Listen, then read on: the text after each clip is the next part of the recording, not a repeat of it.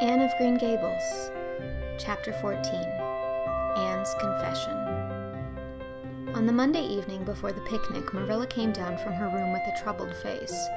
Anne, She said to that small personage who was shelling peas by the spotless table and singing Nellie of the Hazeldell with a vigor and expression that did credit to Diana's teaching. did you see anything of my amethyst brooch?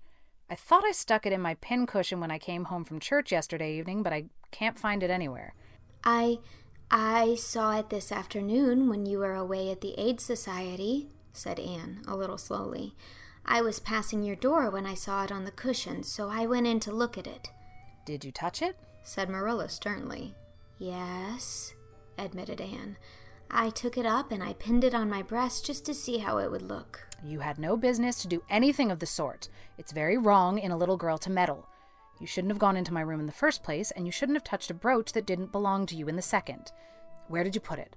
Oh, I put it back on the bureau. I hadn't it on a minute. Truly, I didn't mean to meddle, Marilla. I didn't think about its being wrong to go in and try on the brooch, but I see now that it was, and I'll never do it again. That's one good thing about me. I never do the same naughty thing twice, You didn't put it back. said Marilla. That brooch isn't anywhere on the bureau. You've taken it out or something, Anne. I did put it back, said Anne quickly, pertly, Marilla thought. I don't just remember whether I stuck it on the pincushion or laid it in the china tray, but I'm perfectly certain I put it back, I'll go and have another look. said Marilla, determining to be just. If you put that brooch back, it's there still. If it isn't, I'll know you didn't. That's all. Marilla went to her room and made a thorough search, not only over the bureau, but in every other place she thought the brooch might possibly be. It was not to be found, and she returned to the kitchen. Anne, the brooch is gone. By your own admission, you were the last person to handle it. Now, what have you done with it? Tell me the truth at once. Did you take it out and lose it? No, I didn't, said Anne solemnly, meeting Marilla's angry gaze squarely. I never took the brooch out of your room, and that is the truth, if I was to be led to the block for it, although I'm not very certain what a block is. So there, Marilla. Anne's so there was only intended to emphasize her assertion, but Marilla took it as a display of defiance. I believe you are telling me a falsehood, Anne. She said sharply. I know you are. There, now don't say anything more unless you are prepared to tell the whole truth. Go to your room and stay there until you are ready to confess. Will I take the peas with me? said Anne meekly. No, I'll finish shelling them myself. Do as I bid you. When Anne had gone, Marilla went about her evening tasks in a very disturbed state of mind. She was worried about her valuable brooch. What if Anne had lost it? And how wicked of the child to deny having taken it when anybody could see she must have, with such an innocent face, too, I don't know what I wouldn't sooner have had happen. thought Marilla as she nervously shelled the peas. Of course, I don't suppose she meant to steal it or anything like that. She's just taken it to play with or help along that imagination of hers. She must have taken it. That's clear, for there hasn't been a soul in that room since she was in it, by her own story, until I went up tonight. And the brooch is gone, there's nothing surer.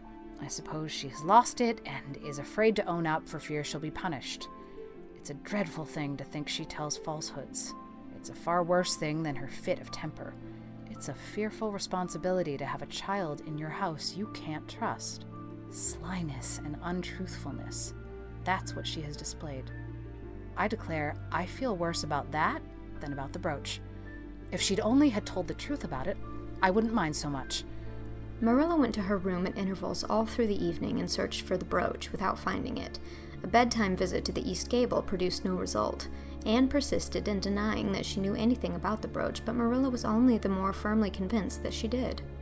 She told Matthew the story the next morning. Matthew was confounded and puzzled. He could not so quickly lose faith in Anne, but he had to admit that circumstances were against her, You're sure it hasn't fell down behind the bureau? was the only suggestion he could offer. I've moved the bureau and I've taken out the drawers and I've looked in every crack and cranny. Was Marilla's positive answer. The brooch is gone, and that child has taken it and lied about it. That's the plain, ugly truth, Matthew Cuthbert, and we might as well look it in the face. Well, now, uh, what are you going to do about it? Matthew asked forlornly, feeling secretly thankful that Marilla and not he had to deal with the situation. He felt no desire to put his oar in this time. She'll stay in her room until she confesses. Said Marilla grimly, remembering the success of this method in the former case. Then we'll see. Perhaps we'll be able to find the brooch if she'll only tell where she took it. But in any case, she'll have to be severely punished, Matthew. Well, now you'll have to punish her. Said Matthew, reaching for his hat. I've nothing to do with it, remember? You warned me off yourself. Marilla felt deserted by everyone. She could not even go to Mrs. Lynde for advice. She went up to the east gable with a very serious face and left it with a face more serious still. Anne steadfastly refused to confess. She persisted in asserting that she had not taken the brooch. The child had evidently been crying, and Marilla felt a pang of pity which she sternly repressed. By night she was, as she expressed it, beat out. You'll stay in this room until you confess, Anne. You can make up your mind to that. But the picnic is tomorrow, Marilla, cried Anne.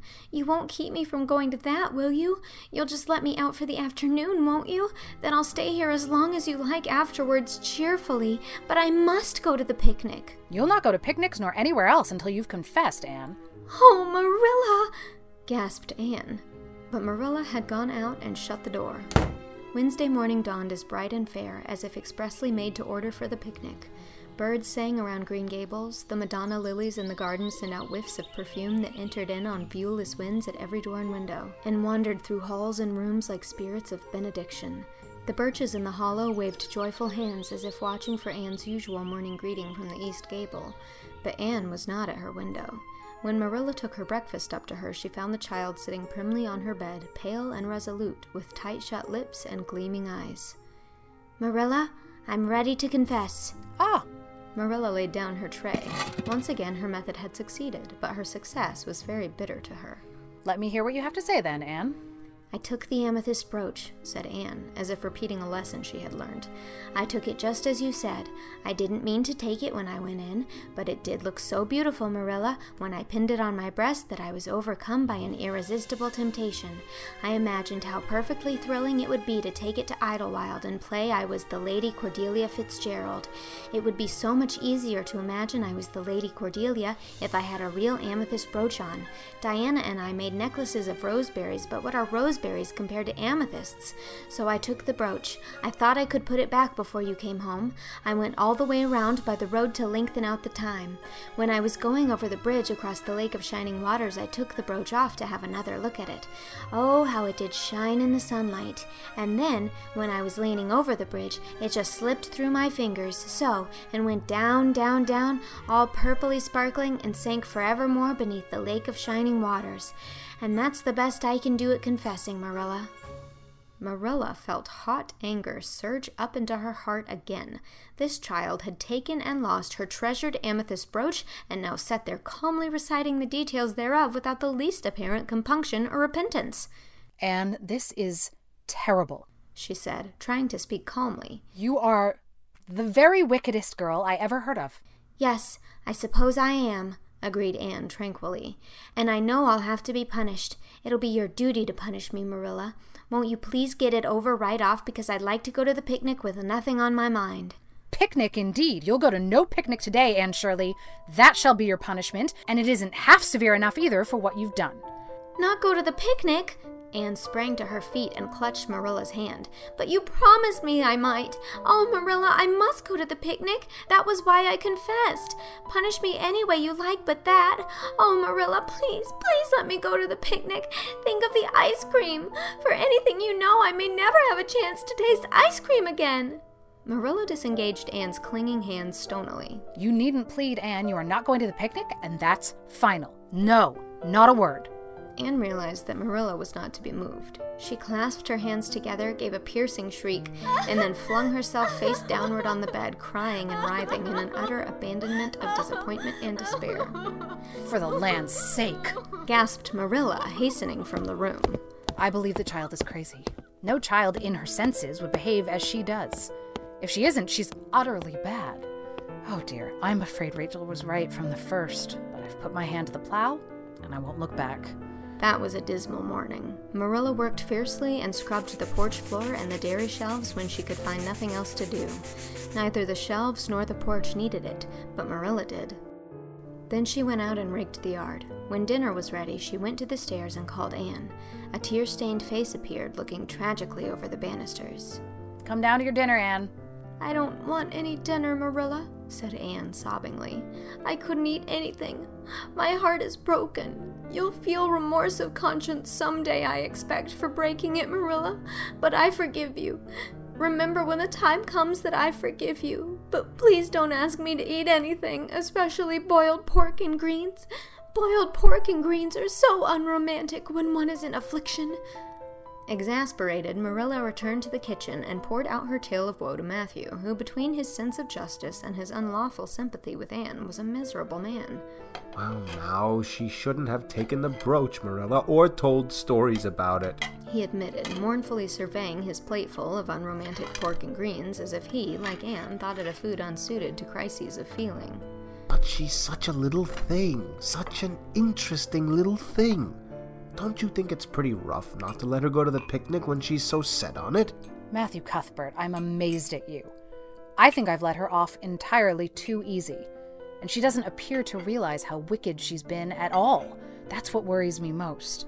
If she'd really felt sorry, it wouldn't be so bad. And you don't seem to realize it neither.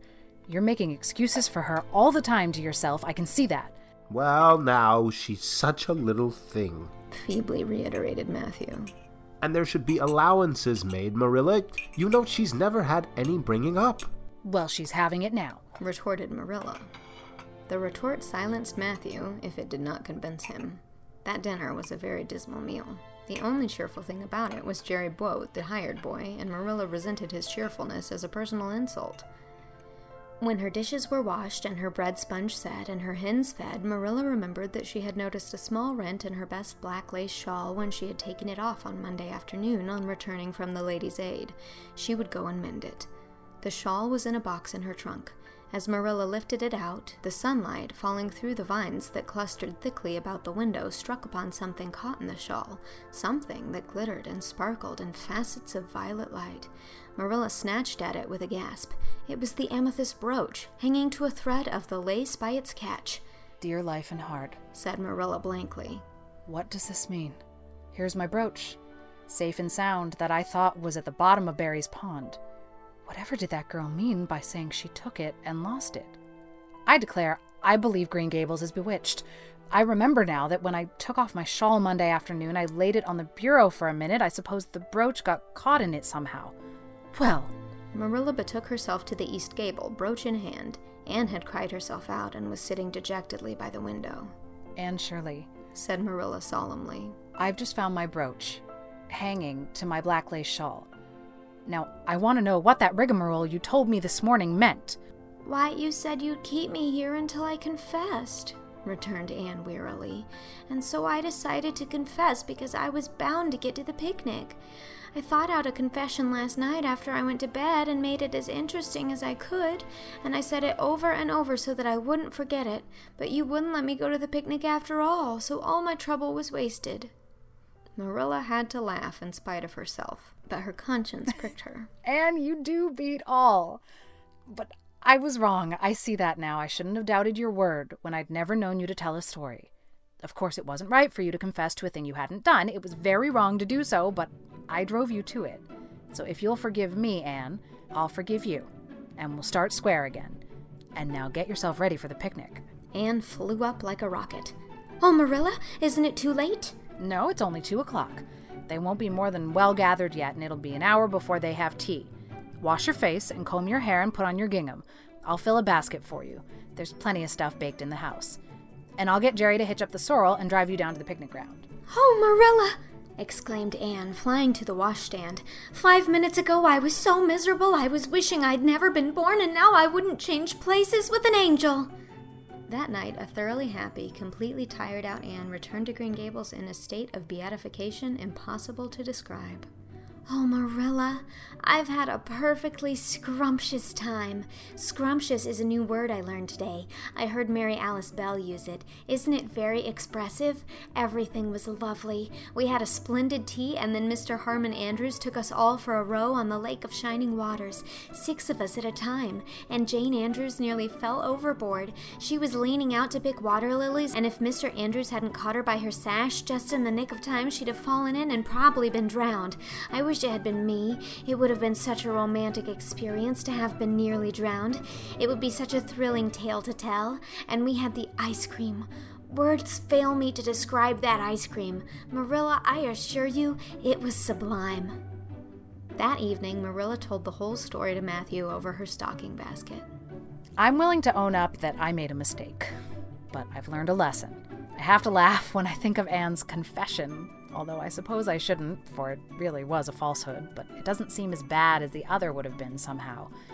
And anyhow, I'm responsible for it.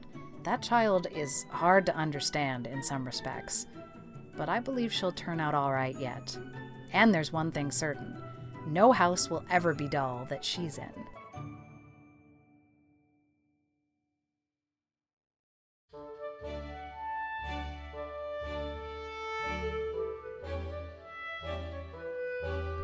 That was Chapter 14 of Anne of Green Gables. Marilla Cuthbert was read by Whitney Avalon, Matthew Cuthbert was read by Dylan Saunders, and Anne Shirley was read by me, Mary Kate Wiles. It is also recorded and edited by me and executive produced by Xiaoxi Kuo. This chapter was made possible by my patron Betsy Gibson. Thank you, Betsy. This project is funded through my Patreon, where, if you join at any level, you can get access to the first 30 chapters of the book, and patrons pledging $50 or more have access to all of Anne of Avonlea, plus, they get a shout out in an episode. If you'd like to join my Patreon community, head on over to patreon.com slash mkwiles. And thank you so much for listening. Chapter 15 will be coming next week.